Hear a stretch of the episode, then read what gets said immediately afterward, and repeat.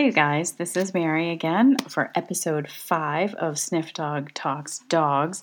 And we are back to talk about kennels. We were talking about pet sitters yesterday. And today, uh, some things to go over are uh, what to look for when you're looking for a kennel. If you are looking for a kennel, there's lots of reasons to bring dogs to kennels. They, I think, they might tend have a tendency to kind of get a bad rap, unnecessarily so, because for some dogs they are just the perfect solution. Uh, dogs, it's great for socialization for a lot of dogs, and it is most certainly very good in a lot of instances to burn off some of the energy. Younger dogs, you can definitely tell when a dog has been to daycare all day. they come home usually exhausted. And you can tell it's a big thank you, thank you to um, the other dogs for kind of burning off that energy. So, how do you find a good kennel? First thing would be to start with word of mouth, uh, talking to the people in your circle that you know are kind of in the know, whether they bring their dog to a kennel or they know someone that does. Your vet is always a really good re- uh, resource for that. So you start off with word of mouth and asking. One caveat to that is I would say, as in anything, when you ask for someone's opinion, I would definitely take into account what kind of person they are, like the um like perception wise, perception being everything do they fly off the handle if something goes wrong or do they take it more in stride? Uh, i i know i was just picking up a dog from daycare and her beard was absolutely filthy. She was an uh, absolute mess. And there's some people that would just lose their mind about that. They that would not be acceptable for them and and other people it would be wow she must have had a great time and they would take it in stride. So that is what i mean when i say what is their perception and how does it match up with yours? So that is always something to take into consideration.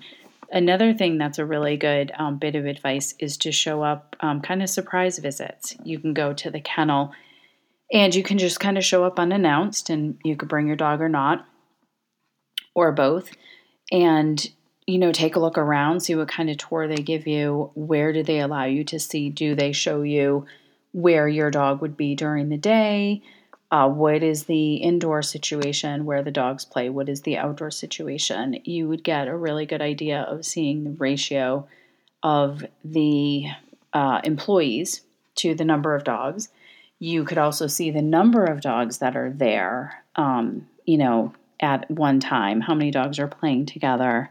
You want to be sure that they make sure that the the big dogs are not overpowering the small dogs, and there aren't dogs that are afraid because they're in with the wrong group. So you want to make sure that they are taking into consideration the size and temperament of each dog. I mean, sometimes, a lot of times, the terriers end up the smaller terriers can end up with the big dogs because they're a little scrappy so you know.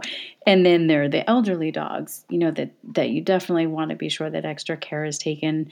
Uh, and i'm not saying that kennels don't do this. I just for your own peace of mind and due diligence you know just things to keep an eye out on.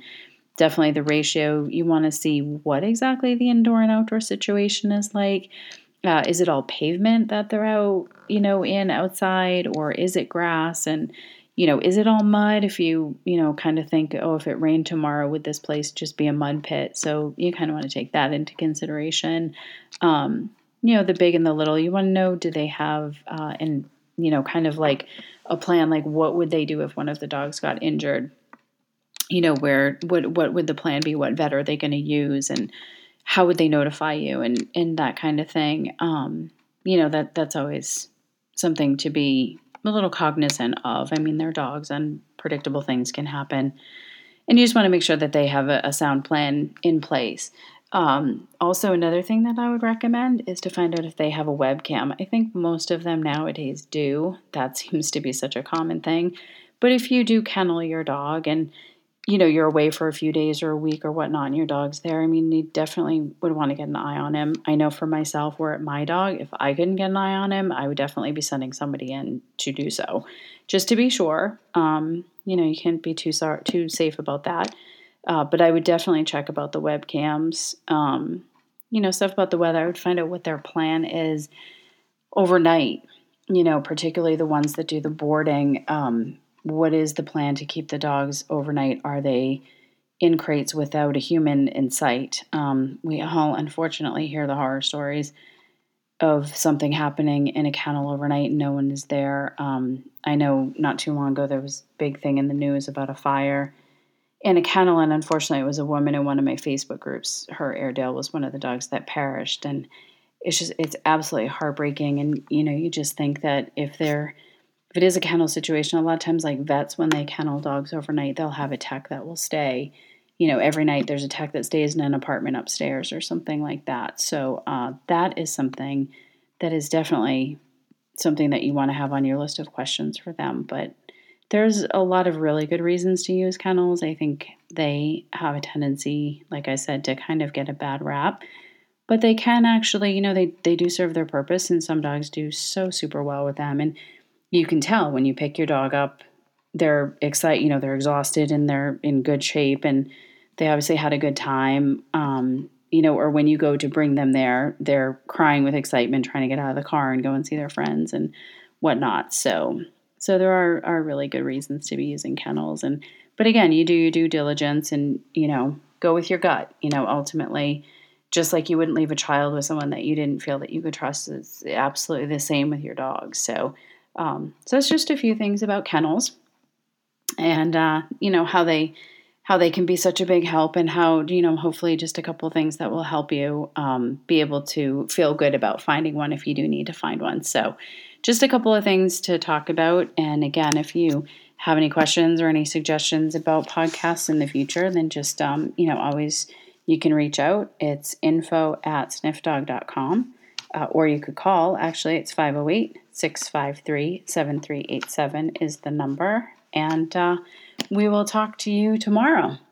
Have a good day.